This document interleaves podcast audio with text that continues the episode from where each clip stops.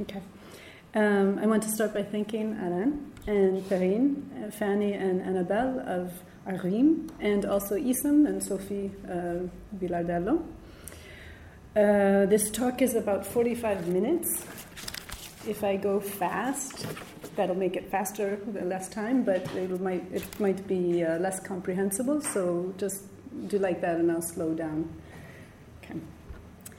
Um, one summer day in 1934, perhaps, a young girl signed her initials to a painting that she had made for her high school art class. So you can see here the initials. The capitalized S and R project boldly from the drab beige, beige pigment. She may have been celebrating the culmination of her art lessons, with which she had ambivalent relations at best.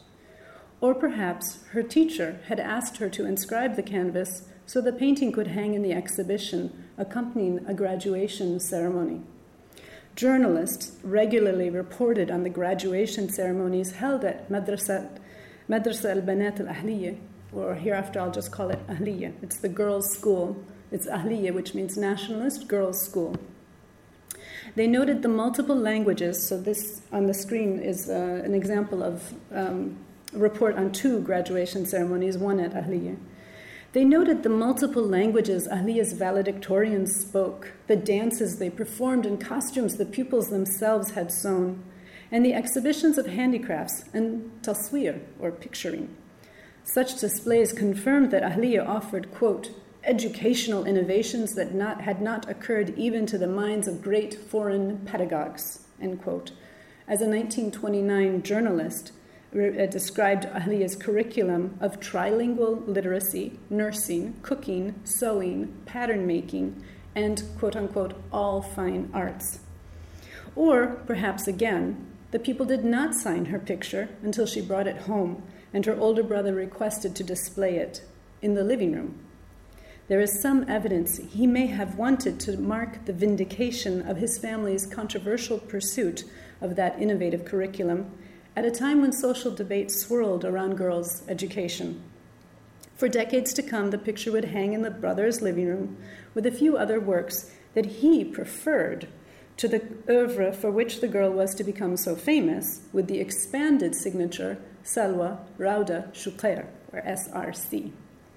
And I should note that this uh, talk today is part of a larger exploration I am conducting into the life and oeuvre of Salwa Rauda Shukhair, who has become very prominent uh, certainly in Lebanon, in the Arab speaking world, and um, across the world now, uh, known as a sculptor of modernism primarily. She was celebrated at the Tate Modern in 2014 with a retrospective solo show. Just larger than a postcard, the signed canvas portrays a young boy decorating a clay amphora. The style is naturalistic, with small brushstrokes conveying close attention to the light falling across the pot's round surface, the boy's concentrated mien, and the proliferating folds of his toga. The seated boy carefully inscribes red and white triangles on the neck of the amphora, the rotundness of which exceeds his lap and emphasizes the slenderness of his juvenile fingers gripping the paintbrush. Yet he faces his task with confidence and patience in a posture that may well have motivated the young Selwa to face hers. The carefulness of his work in turn highlights the steady hand and trained eye that Selwa mobilized for her own work, which here involved assiduously copying this scene from a sepia postcard and adding realistic color. Which, uh, sorry, uh, color. Itinerant photographers Rudolf Lehnert and Ernest Landrock had produced the postcard under the title Arab Artisan in Tunis a few years earlier. Tunis, Tunis? Mm-hmm. Yes, okay, right. Um, while Salwa's postcard come painting depicted the Arab artisan as an ethnic type demonstrating his essence through labor, its coming into being as a painted representation instantiated the Arab artist as a product of mass, systematic disciplining, and transnational curricula known commonly as modern schooling.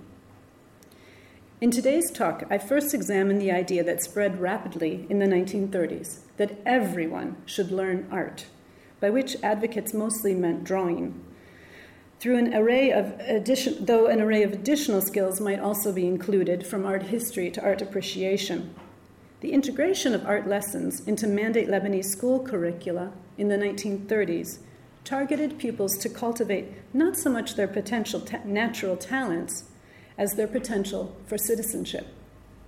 Histories of art in Lebanon and other former colonies tend to take for granted the introduction of art lessons to the wider public as a part of a, col- a colonial or modern curriculum.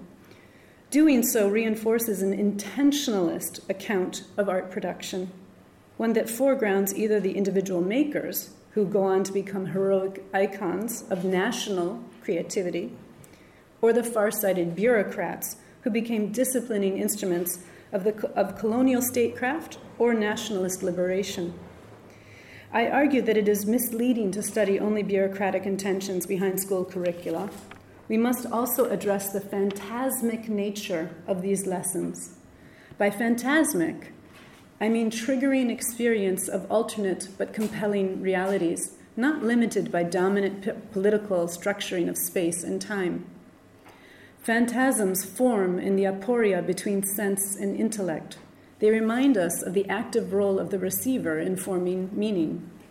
So, my second talk, my second task in this talk, is to consider why, over the course of the decade, the everyone that should learn art came to mean females in particular. So, I'm looking at this relation between females and phantasms.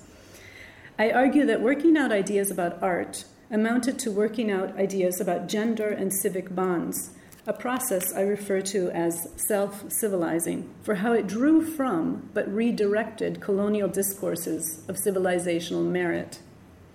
Considering the phantasmic nature of art lessons, and particularly copied postcards, will help us understand the gap that came to emerge between mandate citizens and their colonial teachers. Putting my finger in this gap in the closing of the talk, I consider the challenge posed by art lessons to colonialism when French authorities found themselves compelled to refuse requests to establish a national art academy. I contend that art's institutionalization rendered females homologous to artists. But eventually, for many in authority, proper natives were all feminine, good at craft, if kept in their authentic state, and thus not in need of advanced professional, individualizing training. Natives developed other ideas in the course of their self civilizing missions. So let me contrast two stories about art lessons to give a sense of what was at stake in the shift to the sudden obligation to learn art en masse. The first story concerns Selwa's school days. Choucair has not spoken publicly of works such as Boy Painting a Pot, except to repudiate their process of becoming, as in this excerpt from a 1979 journal profile about the artist. So I put up the translation. Um, it, it, appeared in Al Hawadith. Uh, Henri Zreib interviewed and reports that this is what Selwa was, uh, reports about Selwa the following. It was in 1926 when Salwa the child was 10, her teacher in Al Ahliya noticed her strong inclination towards picturing, taswir. She gave her encouragement. The more the girl advanced from grade to grade, the more this desire of hers grew, too. She still remembers how she drew her French teacher, Mademoiselle Chappet, during the noon recess, and how she would draw her school teachers in chalk on the blackboard, which would elicit her classmates' amazement and the laughter of some. She continued drawing caricatures until she reached the year in which picturing lessons, durus taswir, were given, for which copying a classical picture was required. Selwa, the student, however, pictured according to her taste, or dhawq. And in fact, I'm not sure Velk is best translated as taste, which is why I've kept it in dhawq there. And refused the kez method, and I'll discuss kez later, but it's basically tracing. So the teacher would kick her out, and she would spend the hours for drawing, or resum here, outside the classroom door. Now, despite its repudiation, boy painting a pot, uh, boy painting a pot and peers, eventually hung in the living room of Rauda's closest kin, preserved there for decades as testimony to the family pride in the girl's prodigious skill in producing a resemblance.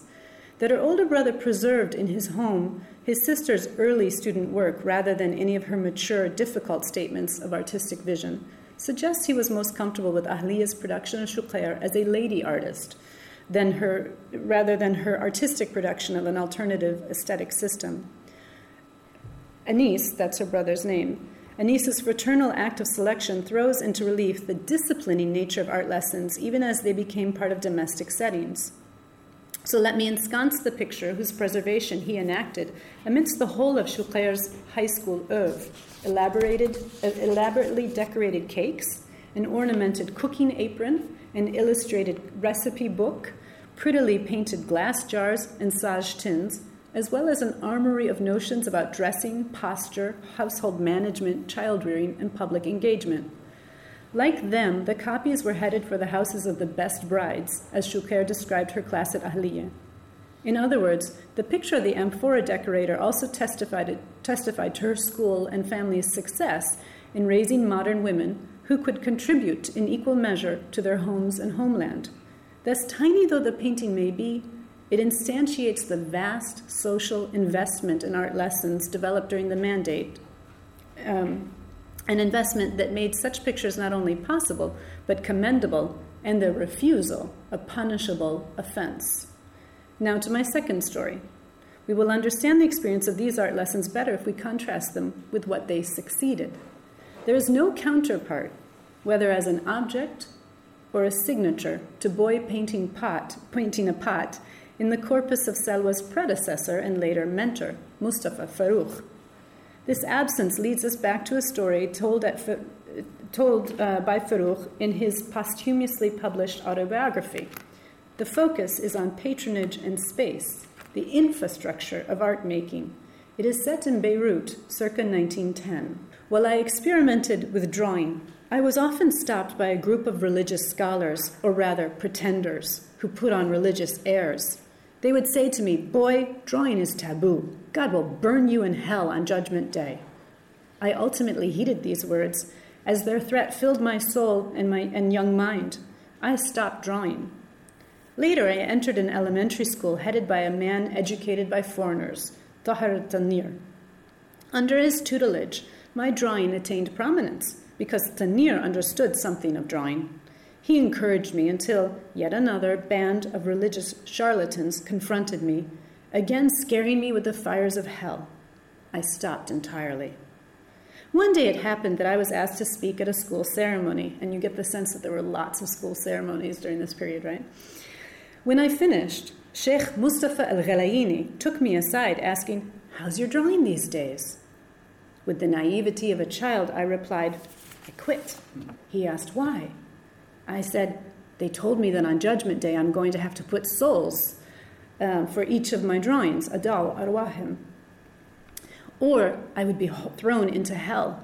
He laughed and he said, Good, you picture them, I'll put the souls. And since that day, I picture, and Sheikh Ghalayini puts the souls. Now, stories of first art lessons work metonymically to describe the founding of art and the establishment of art community relationships. I do not take these I do not take these stories literally. How would we have boy painting a pot if it were true that Salwa always stood outside the door? But rather, I look at them for the tensions they figure and address. So, here in Farrukh's is a tension said to exist between religion and art, and you have the figure of the sheikh entering to address that and resolve the tension.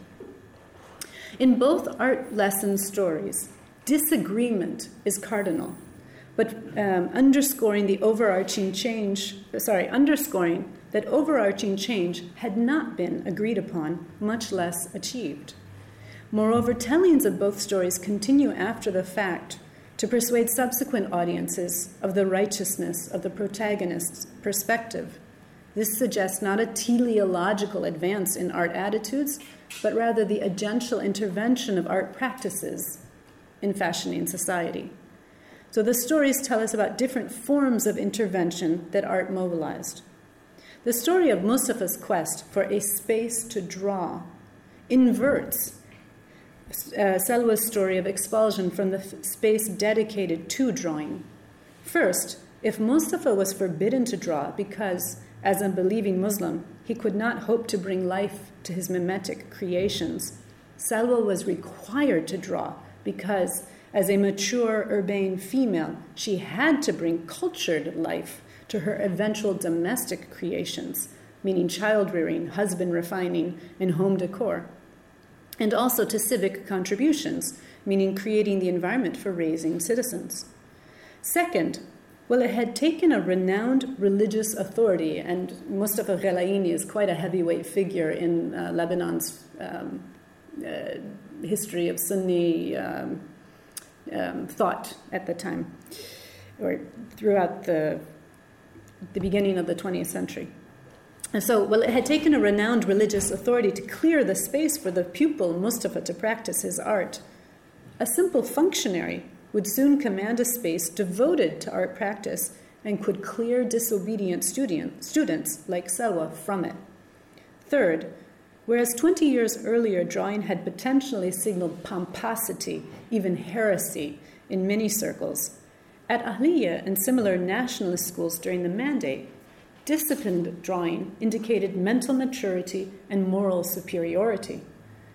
Finally, in Mustafa's story, there is no signature. Permission is the sole portal passed to exposure. Indeed, once permission arrives, Mustafa's pictures become co productions, born from a partnership with a religious patron in a space provided by a cultivated public intellectual, the guy Tanir, who had that school. By contrast, in Salwa's story, drawing is not a right granted, but a requirement demanded. At stake instead is the signature, which should consolidate the commitment of the female citizen and estate in one hand. Now, why should anybody concern herself with others' responses to art, let alone their ability to make it? The need seems to arise suddenly and requires investigation. A history of art lessons per se in the region to become Lebanon has not been written, but documentation exists of lessons being given in private settings for offspring of affluent families in the 1890s. And I have here um, a page from an accounting book uh, that Philip Morani, an artist born in uh, Beirut in 1875, seems to have written um, around 1901, 1902.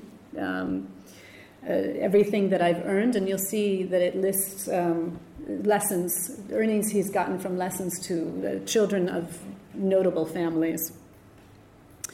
So, evident documentation exists of lessons being given in private settings for offsprings of affluent families in the 1890s.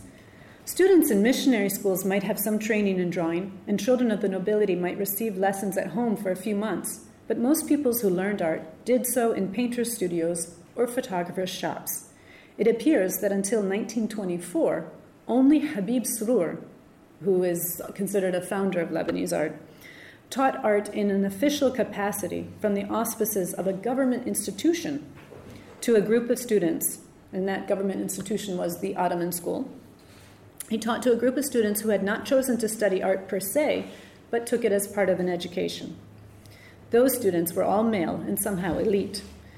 By the 1930s, Students sat for compulsory art lessons at Al Maqasid School for Boys, Ahliya School for Girls, the American School for Girls, the American University of Beirut's Preparatory College, Mar Ephraim School in Zahle, the Muslim Female Youth Association, the Islamic Religious College in Zaydaniye, and Lycée Abdel Kader, as well as Sages High School, among others. And I hope that the, the the diversity of names gives you a sense of the different groups that had um, incorporated uh, drawing into their curricula. So it covers a range of sectarian schools and um, uh, locations and um, political outlook. Student, sorry, studies of art education in colonial encounters have tended to focus on the top down power that art lessons allegedly impose on the imaginations and identifications of colonized peoples. So you have um, local, local works like Habib Qurani or Bushra Fakhouri who have written about art education in Lebanon in the, in the post liberation period. And then there are works of a much broader cross, cross-cultural scope, such as Hamid Irbouh um, and Raja Adal, who have worked in pre and early colonial periods. They have variously seen mimicry, autonomy, modernity, maturity, and subjugation result from these pedagogical encounters. Their findings, however, are mired in a model that treats power as a possession and art as a reflection. Neither is so clear in the case of the copied postcard. First, Selwa may have rejected the ideas her teacher promoted, but she did acquiesce to making the required painting. And while the teacher may have procured the act of painting, she could not secure the student's commitment to official meaning.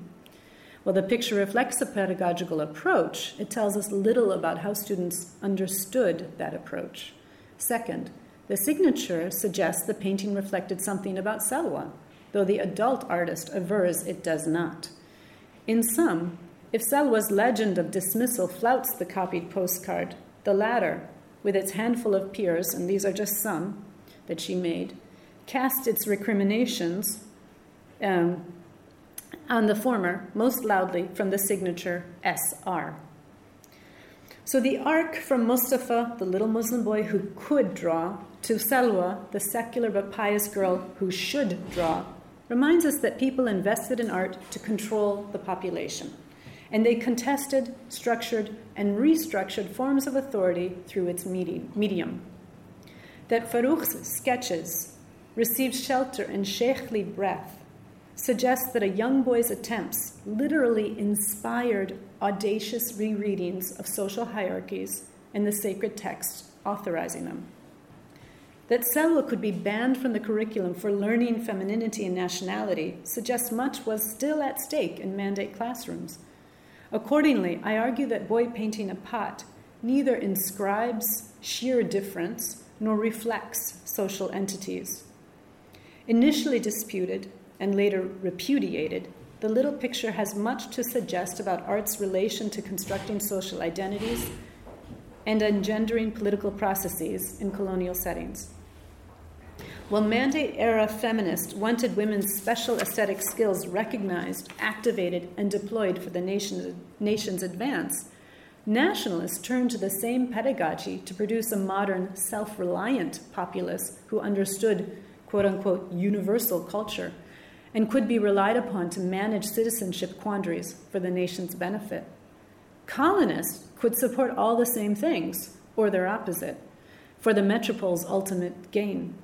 But in, by no means, however, are the labels nationalist, colonist, uh, feminist predictive of an approach to art, not least because such political identities had not yet crystallized, nor was falling under one category mutually exclusive of others.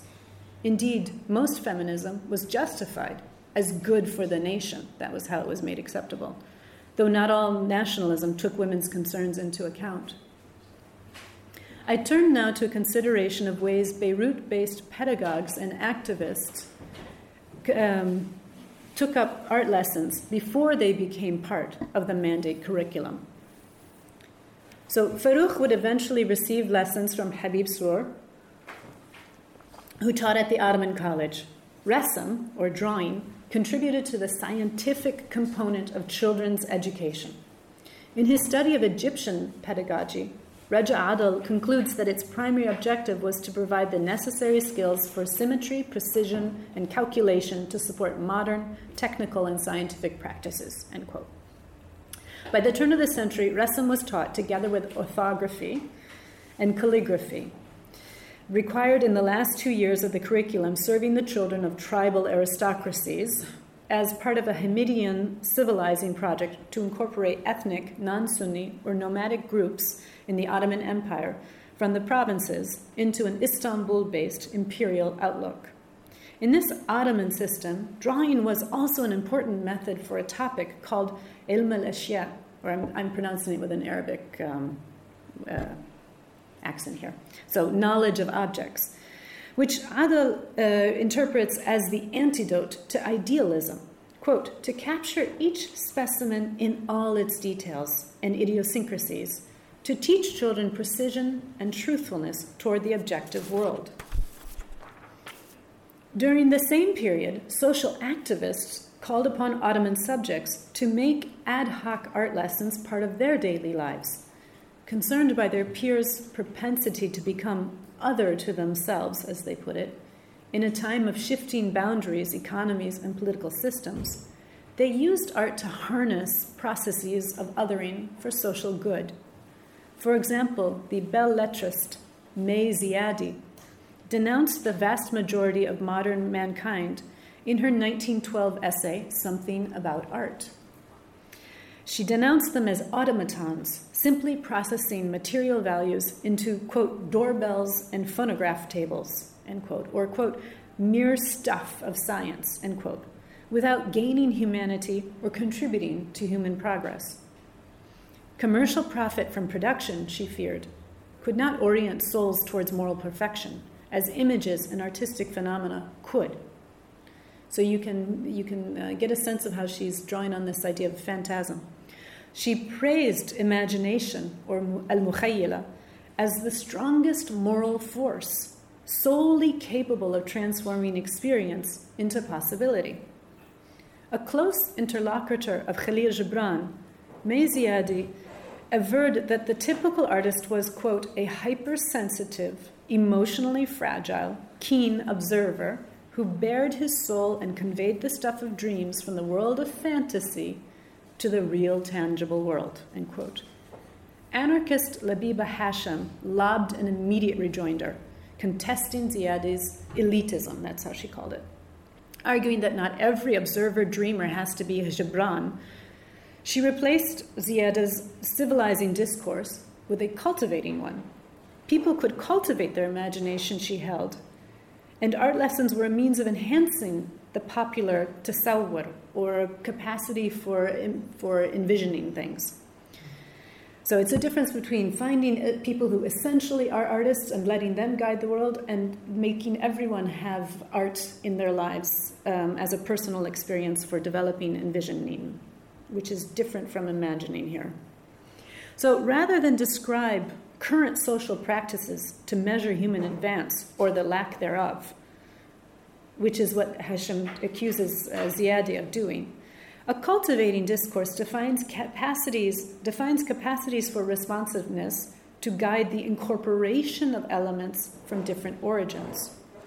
Now, despite their differences over the state of mankind, Hashim and Ziad both advocated non institutionalized, self organized encounters with the world in an aesthetic mode to exercise and harness the capacity for the, for the conception, which they called quwwat tasawwur, and enhance creative responsiveness.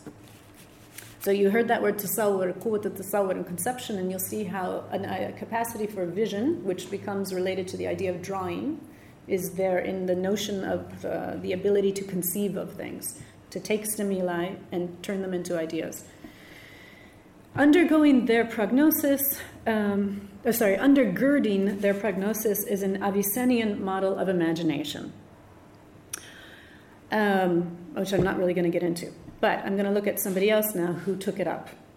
So, this belief in human malleability, environmental changeability, and a consequent personal responsibility infused thinking about pedagogy a decade later, that was 1912, now 1922, as social reformers and activists took up the question of a nationalist school system in the new political context of the French Mandate. For example, in 1922, prominent pedagogue Fouad Sarouf similarly applied an Avicennian model of aesthetic impressionability to early childhood education. In childhood, he explained, the brain is a canvas, so he calls it a lawha, on which mental images, suwar dimariye, impress themselves by the strength of their sensory affectiveness and not by the degree of their moral or, logi- or logical validity. Higher mental faculties, he says, are still latent, but sensory perception, affective impressionability, and the instincts for empirical investigation, getting your hands dirty, and for imitation are vibrant. So, Sarouf warns, be careful what you do in front of the child.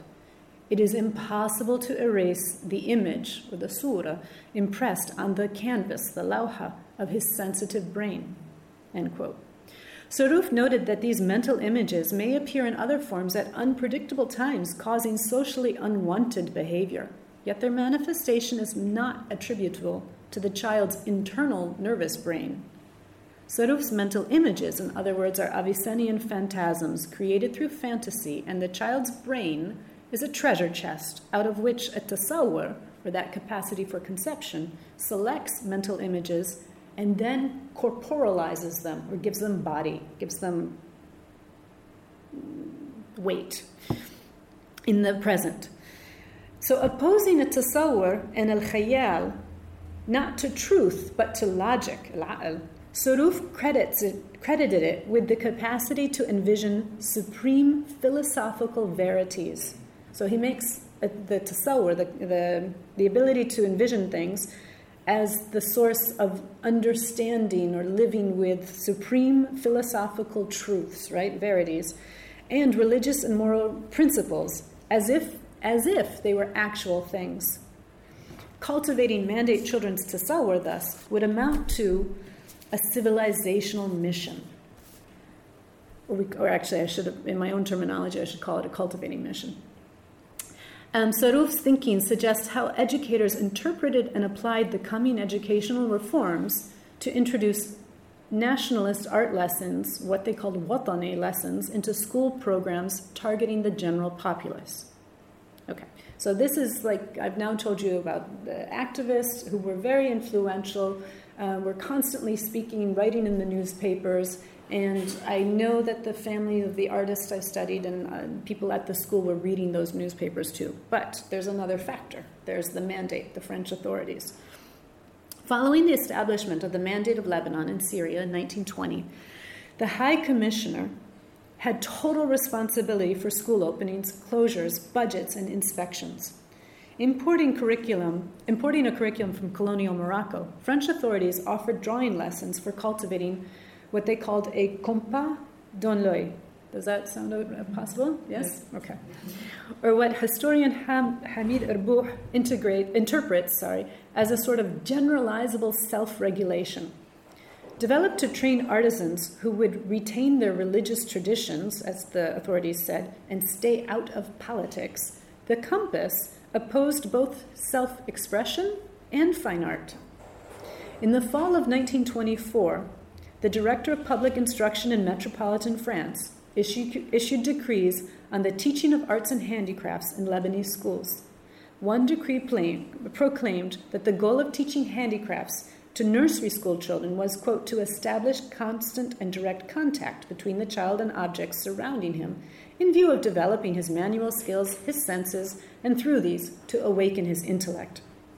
Another decree, sorry, end quote, another decree specified that boys should learn drawing and girls sewing. A third clarified that the goal of teaching drawing in the elementary schools was to instill, quote, the use of perspective, a sense of landscape, and respect for classical models, end quote. Coloring books, grid transfers, and tracing, which I've called KEZ before, supported the mandate lessons.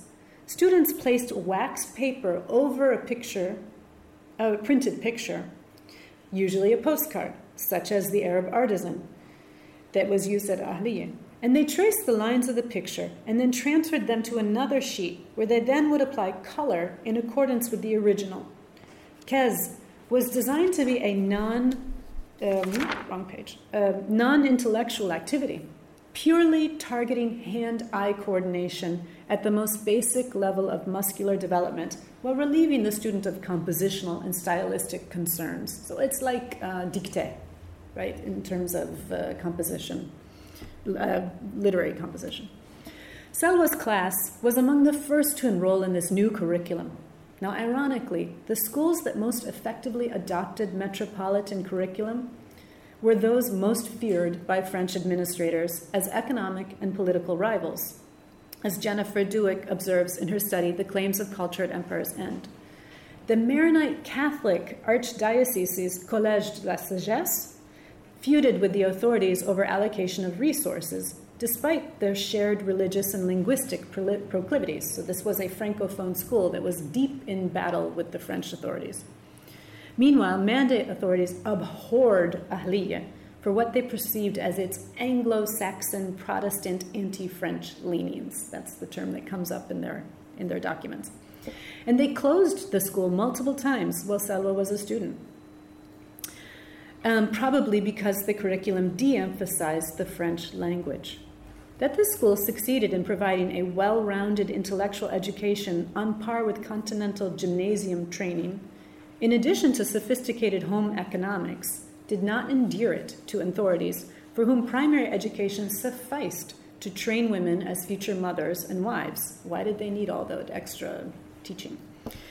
Amidst official ambivalence about female education and even open hostility to it, Ahlia's additional goals not only extended the length of schooling, but it made advanced female matriculation implicitly subversive. So girls went to Ahlia until they were 18, and as far as the French were concerned, they could stop at 12. Um, a mandate official arriving in Ahlia's courtyard straight from Paris might have surmised that the crimson signature that we saw there, sorry, right, and the copied Arab artisan demonstrated a certain SR's complete disciplining and the apogee of mandate rayonnement. Does that sound okay? Like the idea that, that culture from, from France should spread out, which was official policy. But Given Ahlia's relationship to French authorities, it is doubtful that a colonial official would reach the school's halls for its graduation ceremony, or a self boostering uh, conclusion if he did. So, two years after the mandate authorities issued reforms systematizing mass art instruction, Salwa stood outside the door to the fifth grade art class. Helen Saad Choucair grimaced when I asked her the name of the teacher whose instructions to copy she refused. Quote, she was awful, not artistic at all. She just colored in. End quote. While Miss Saad organized her lessons according to mandate regulations, she did not communicate the logic behind exercises such as copying a landscape, which would have been perspective, or drawing a bottle, which would have been shading, Choucair recalled only Miss Saad's reliance on coloring books and the technique of transfer by squares, she disdainfully called it. Quote, she would give us nature views to do on sage tins, something for a girl's dowry, something to put in her house. I would never do them. Okay, she'd say that, but then she would show me the tins. Right? okay. Um, although Choucair recalls rejecting the exercises because they involved copying, we have evidence she did participate in some. Now, taking these exercises as medium for developing senses of nationalism and taste together, I want to posit a more complex relationship at the threshold of the art classroom. Salwa may have been cast out, but she incorporated, literally, some of the classroom's premises that art be modern, improve society, connect to the world, and allocate young girls a role in it. Two, Salwa may have obeyed and copied sometimes, but she developed an excessive, surpassive, one could say phantasmatic understanding of it. So let us take a look, a, a closer look at her postcard come paintings. And excuse me while I rub a head here. Okay. Three school era works hung on the walls of Salwa's brother's home, and several more lay in her atelier cupboard when I interviewed the artist and her family between 1997 and 2004. One shows a fisher boy on a coast. Oh, I should go, there we go. One shows a fisher boy on a coast, another a young peddler of pinwheels. I don't have it, the image of it, sorry. Almost uniformly, these works, rendered in academic art tradition, describe ethnic difference that is tied to non industrial livelihood, such as fishery, pottery, fishery, fishing, pottery, or peddling. For example, the earliest work to be pulled from the atelier cupboard is a postcard sized watercolor that shows a seated man smoking a pipe. This favorite topic of Orientalists, okay, it doesn't look like that's what I'm talking about here, but just imagine if it was a woman smoking a pipe, right? Um, underscores bourgeois European concern for productivity and efficiency. But Salwa's image works differently, not least because the smoker's loden hat, leather vest, and striped shirt locate him in the Alps. Choucair has handled attentively the color, physiognomy, and costume detail, the wrinkling of his brow, the bushiness of his whiskers, the strong sense of individual intent in his eyes and jaw, but she has failed to give him much physical weight. His slightly turned body creates a frame around the pipe, which acts like a saint's attribute, identifying the sitter.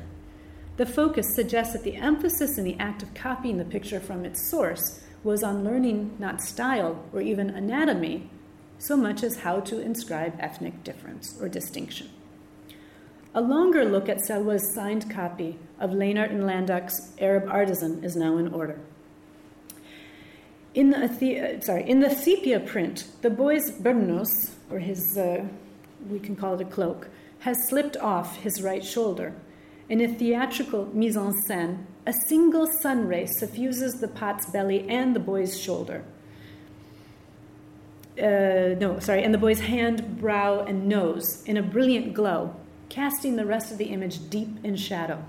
The fallen Burnous, Burnous summons to mind a Roman toga and invokes contemporary Romantic European beliefs that Berbers were the descendants of pre Arab Roman civilizations in North Africa.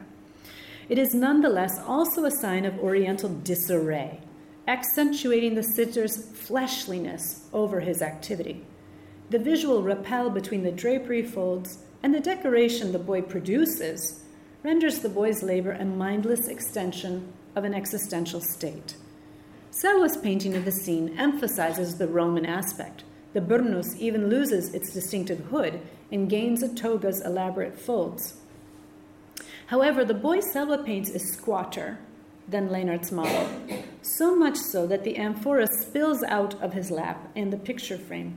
He has literally lost his classical proportions, and with him, his political pedigree. What he has gained, however, is light on the full of his face, focusing the scene on his concentration. This restaging enables the viewer of Selwa's picture, unlike the viewer of the postcard, to empathize with the worker. Selwa casts him under a softer, humanizing light so that he is more a little boy struggling against the double weight of his difficult task and heavy clothing than a monument to essential, timeless difference. Though she still produces an ethnic stereotype, Selwa locates the artisanal labor in the boy's effort rather than his ethnicity. It has been said that the postcard, as a type, right, is an image that, quote, does not speak, it is spoken. Its meaning resides elsewhere. It comes from outside itself, end quote. I forget who I'm quoting. I think it's Malek Alloula. I'm sorry. For me, the blank space of inscribing messages which structures the postcard. So there's always this blank where you're supposed to write in relation to the image, or either ignoring it, but somehow the fact of the space is structured by the image being there. Together with its portability, that it moves so easily, and affordability, that it can be acquired as an image as one of the most um, accessible. This this uh, materiality requires confronting the slippage of postcards outside intended circuits of distribution. Academic art images of ethnic trade distinction began to circulate in the last two decades of the 19th century through the medium of postcards. And in Beirut, one could buy such, such works, such pieces, of local or foreign manufacture at a slew of different shops. Um, studies of postcards as techniques of representation have tended to start with the photographic medium that enables the rash abstraction of sites from settings, taking them out, and the unlimited re- reproduction of these sites into icons of tradition, such as you have here at the Arab artisan. This medium makes postcards paradigms of the sender's mobility, cosmopolitanism, and learning associated with the modern, unbounded, universal citizen addressed by authenticating messages sent from the colony to the metropole, colonial viewers could step into the master role of defining the viewed colonials, and many people have studied this. Yet, such highly mobile forms were not confined to an audience of colonizers any more than were educational disciplines or cultural mimicry. That a scene of Algerian subject, sorry, the scene of a Tunisian subject here, but uh, North African, could be brought could be bought in Beirut or Istanbul as easily as in Tunis or Algiers calls into question the restriction of intended pathways of distribution that previous analyses have assumed. Knowing how postcards as photographs work is not the same as knowing how postcards as sources of copying work. Reception does not simply collapse into form. Should we deny from the outset what these globetrotting forms may have offered the female pupils in Ahliya's nationalist crucible? At this juncture, the materiality of the art lessons presses upon us because copying postcards to make oil paintings was the apogee of mandate era art training in a double decolonizing Lebanon. So, Lebanon was decolonizing, what became Lebanon had to decolonize from both French mandate authorities and the Ottoman Empire before it. It couldn't go back to that. So, it's, so there's a, it could not move back to some authentic period. It had to double decolonize or move forward to something that people didn't know what it was at all, emphatically. Scholars who treat postcards design as instruments of alienation, and exoticization, such as Malek Alloula, might take these lessons to affirm some post colonial scholars' assertion that Lebanese eyes were colonized. Yet I'm interested in how these eminently mobile forms are also eminently out of context. The postcard translated into boy painting a pot was a phantasm imported, incorporated, and produced from within a self that metamorphosed through its production. So Selwa becoming SR is changed through that process of learning to do these uh, copies. To that end, I call the postcard and other types of art lessons locally made imports. Recall that the boy painting a pot exists not only in um, Selwa's brother's salon, but also on postcards mailed throughout the empire. Rudolf Lehnart probably photographed it among the Ouled Nail people. I don't know why I'm insisting that it's Algerian, sorry. Um, the picture's travel and transformation offers not a window onto the entities it moved between, but a means for their interface and a vehicle conveying elements of the one back to the other. It could allow children in Beirut to create their current selves in relation to children in North Africa and to construct their commonalities. Slipping through the vagaries of cosmopolitan capital, off track, and into unforeseen homes, such postcards remind us of the possibility that alternatives may arise in connections, as anthropologist Anna Tsing says. So, to crawl reception back out of form without losing sight of the postcard's lesson, postcard lesson's materiality, I turn to a Maussian model for analyzing reciprocity. The photograph that is taken can be considered one step in a Maussian exchange system, an act that requires reciprocation, lest the exchange become unproductive. For a photograph, now inscribed with a blank meaning as a postcard, the reciprocation is the act of giving a new context in compensation for the lost one. What the postcard enables is a delay in time and a shift in space between the taking and the reciprocating. In the process of the picture, taken, sorry, in the process of the picture, ta- in the process, the picture taken becomes amenable to receiving meaning from a range of contexts and indeed demands that, demands that input. So when Ahliya pupils gave postcards new context, which included their daily lives, their family struggles, and their nationalist aspirations, they entered an exchange system that referred back to the metropole, but also extended out as far as postcards circulated adopting images across given cultural boundaries and into another system, Ahliya here, nationalist, and education, constituted cultural and economic likeness rather than difference. Through the process of copying, they became authenticating messages, as it were, from one center of art production, the metropole, sent to self addressed audiences. So, not away from, but to audiences in other centers of art production, here, Beirut. Postcards whose line for inserting a message had been, refa- had been refashioned into a line for a painter's signature ultimately become ultimately authenticate the signer's status as a modern image maker, one aware of global maps for conquest and commerce, and of local projects for social advance, and of the duty to cultivate new skills. The postcard thus, thus allows for intercultural performances to develop and be validated by audiences whose identities are unsettled, as Fred Myers puts it in his study of culture making. That is to say, that object exercises like the Beirut, Beirut, boy painting a pot were indeed part of colonial processes, but they exceeded colonial maps, tracing new horizons by forging novel, novel perches for viewing the self and would be compatriots.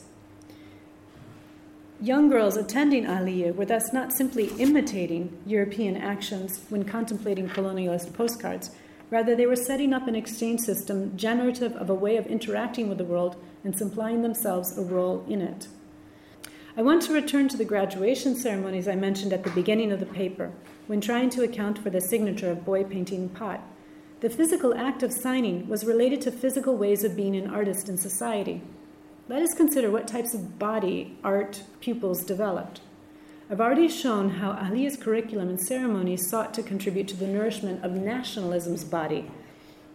I want to consider how art lessons materially and viscerally engage students in creating new bodies that, as Saruf would say, otherwise have only philosophical existence. One such new body is the nation, another is the female citizen.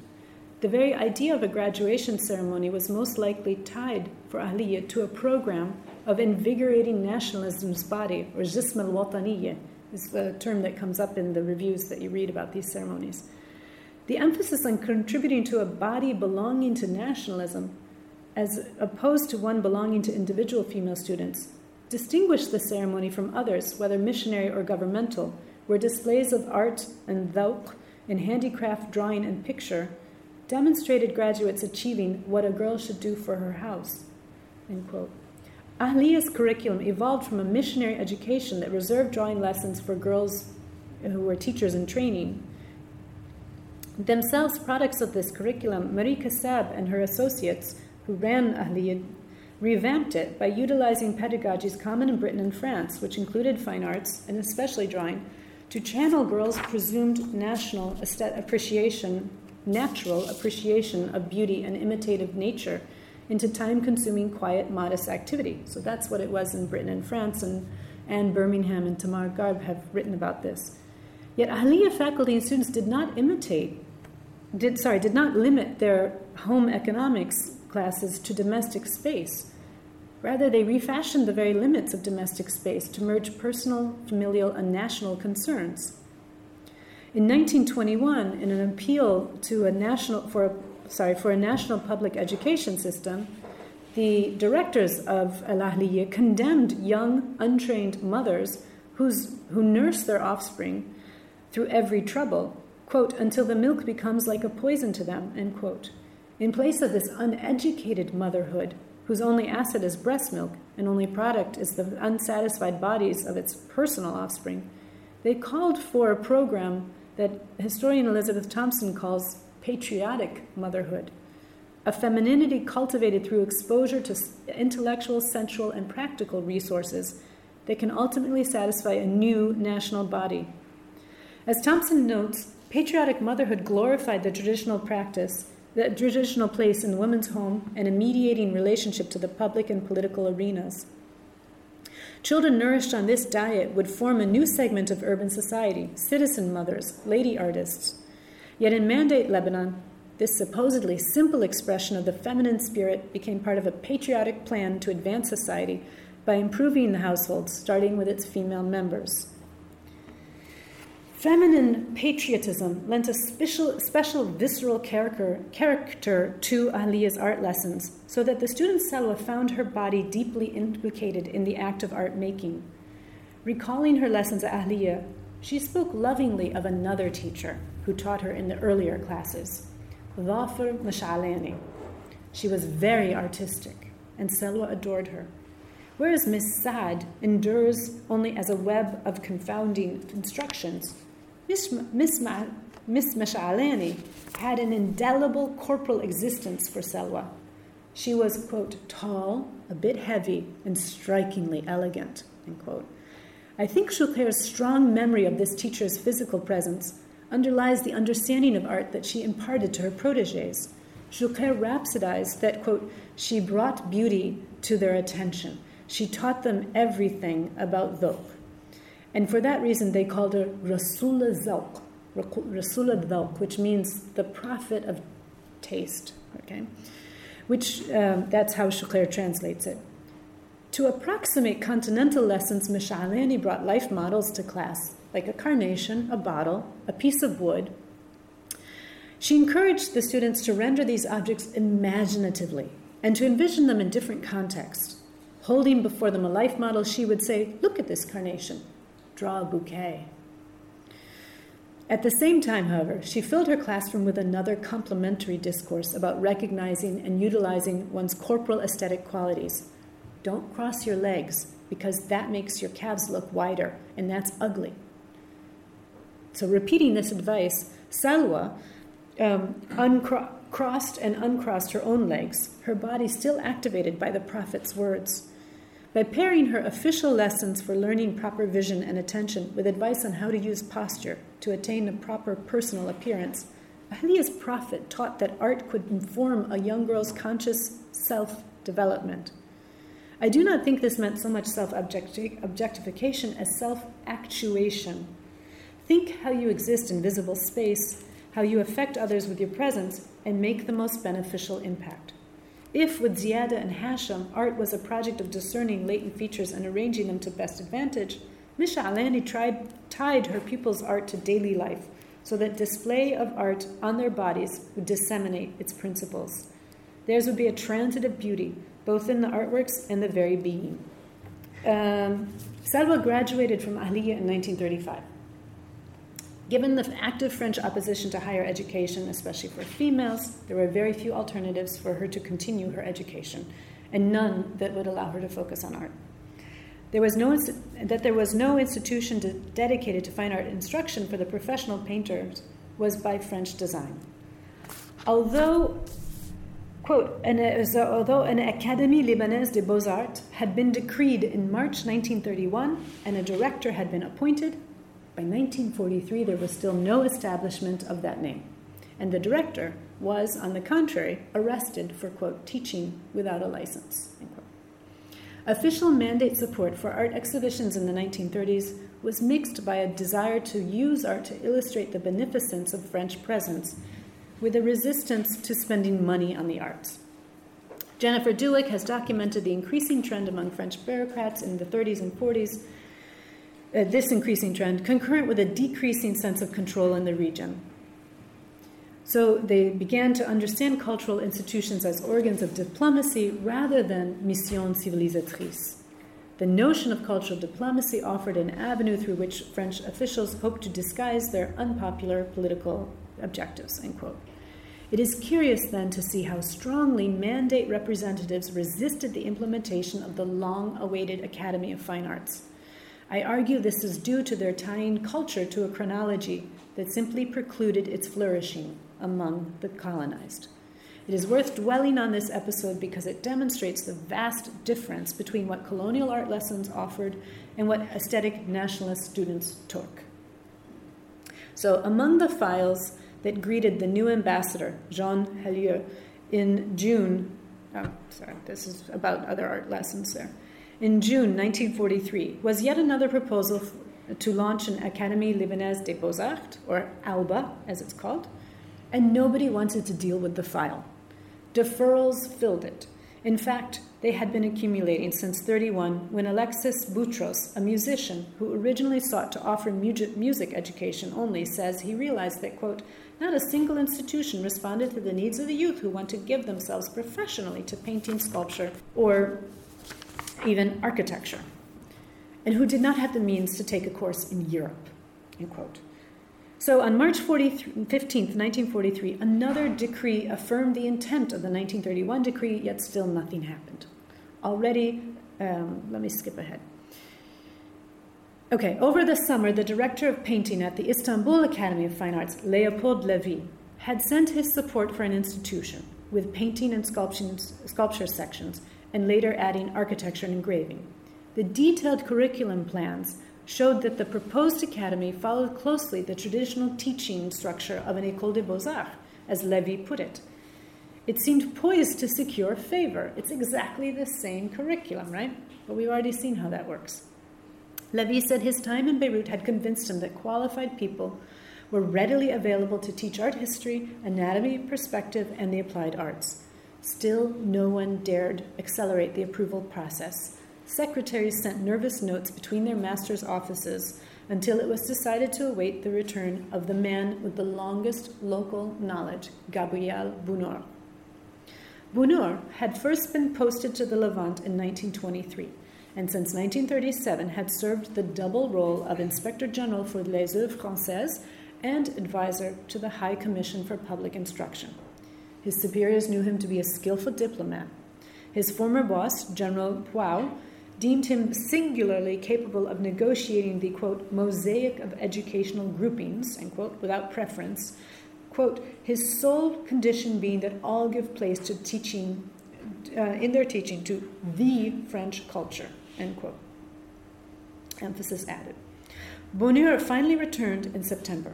His response to the application was unequivocal. Yet, as it sat on the ambassador's desk, uh, it, sorry, yet it sat on the ambassador's desk another four weeks before um, the ambassador returned it to Bounoure, asking him to speak to him privately, and when that didn't work, asking him to handle it himself. The letter makes an astonishing read today, so I've put a portion of it up and I will read out the rest. September 8, 1943, the envisaged, envisaged foundation seems to me devoid of the least interest, except evidently for those aspiring to find employment there. Not only are the populations of these Semitic countries little gifted in the plastic arts, but moreover, these territories are too small and too poor for such an institution to be justified. Five million inhabitants, of which a large number are nomads and illiterates, can easily forego a school of the arts. There are many Lebanese painters, and even Syrian ones. They live in hardship. They have repeatedly attempted to incite the public powers to establish a school where they would find a means of li- livelihood. The projects have failed every time, because or each time, because the absence of all but of all serious basis has condemned them fatally to failure. Anyway, it would not be possible to put the case under the direction of a foreigner, so that, that would be the opposite of failure, right? We would have an immediate mobilization of local painters and sculptors, at the head of which would be Madame Eveline Bustros and sev- several of the highest authorities of the land. The only useful creation, it strikes me, would be that of an office of local arts, proposing to reanimate, vivify, and transform moribund techniques and an artisanry in plain decadence. Signed, Bounoure. Bounoure rejected the projected academy on the grounds that it could not meet necessary standards and that it was, in itself, unnecessary. The proposal, officially submitted by one Leopold Lavie, sought to create Levantine art by affiliating their, their artistic practices to the motherland art. Students were going to learn the history of art and civilization and study the same techniques as their French counterparts in Paris. Or, as César Gemayel, who would become director of painting and sculpture later, would say, while teaching, while teaching would emphasize their individual uni- the individual uniqueness of each student in order to found a sincere Lebanese art, Lubnani students also must have a deep uh, knowledge of the history of art and civilization in order to found art. I am struck by the singularity of the history forming the spine of Alba's teaching and the temporality it implied.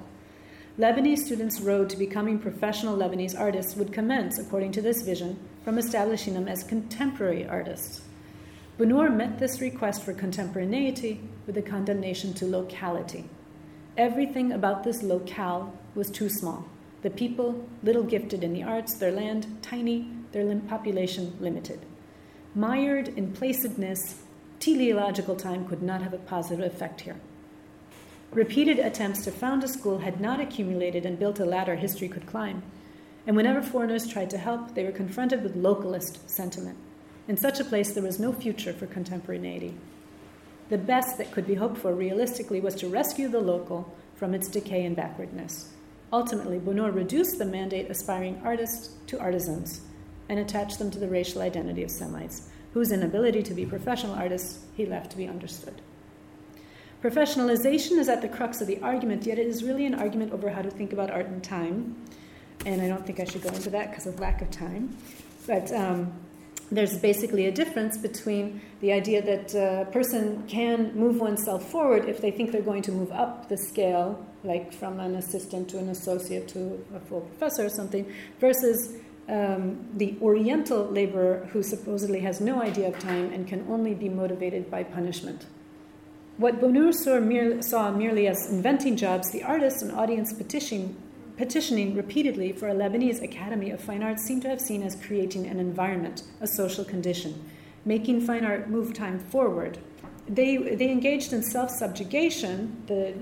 Instead of asking for an um, outside profession to analyze them and uh, measure how much they had subjugated themselves to its requirements, they wanted to subjugate themselves to this idea of what universal art needs so they could have their own civilizing mission, right? Um, and it, so they engaged in self subjugation to an allegedly universal standard of fine art to involve themselves and their would be compatriots in conditions establishing universally sanctioned social change, including self determination. In other words, their professionalization was not simply forward looking, but also now insisting. Now, three days after Bounoure's response was drafted, Riad al-Solh declared the independent Lebanese state, and within a month, the French counter coup had been rebuffed. This was the end of the French mandate of Grand Liban. Though moot, the document clarifies the mandate's conflicted investments in arts training. Whether as diplomacy or civilizing mission, they limited their interest and investment in art education because, according to the colonizers' chronology, it could advance neither the populace nor French industry. In closing, I want to indicate some of the ironies relating particularly to gender, nationalism, and ethnicity in this episode. Alba was conceived in the model of the metropolitan colonial art pedagogy, but it was rejected by the colonists or colonialists. Ironically, while their conception of art training limited it to six years, effectively feminizing the East, feminists and nationalists used a colonialist curriculum and its understanding of universal art to launch an institution on par with the French professional art institution. And through this, and, and though this institution first received shelter at a feminist institution, Ahliye, because that was the first place where Alba met under Alexis Boutros's direction, and that's where he got arrested, it ultimately gave priority to professionalizing male artists. The on, only one professional female joined Alba, Miriam Khirru, the director's cleaning lady, who became a nude model. Colonizers and decolonials had come to agree on the gender and temporality of art. So, with this talk, I've sought to highlight how people figured out gender roles, national location, and art practices together. The signature that launched this talk provides a critical angle on the notion of civilizing missions and the self. If for little Mustafa, Farouk making pictures amounted to making bodies that needed souls to justify their presence in society, what we see with Salwa and the pupils at Ahliye is that their making pictures amounted to remaking their own bodies and also at once the greater social body.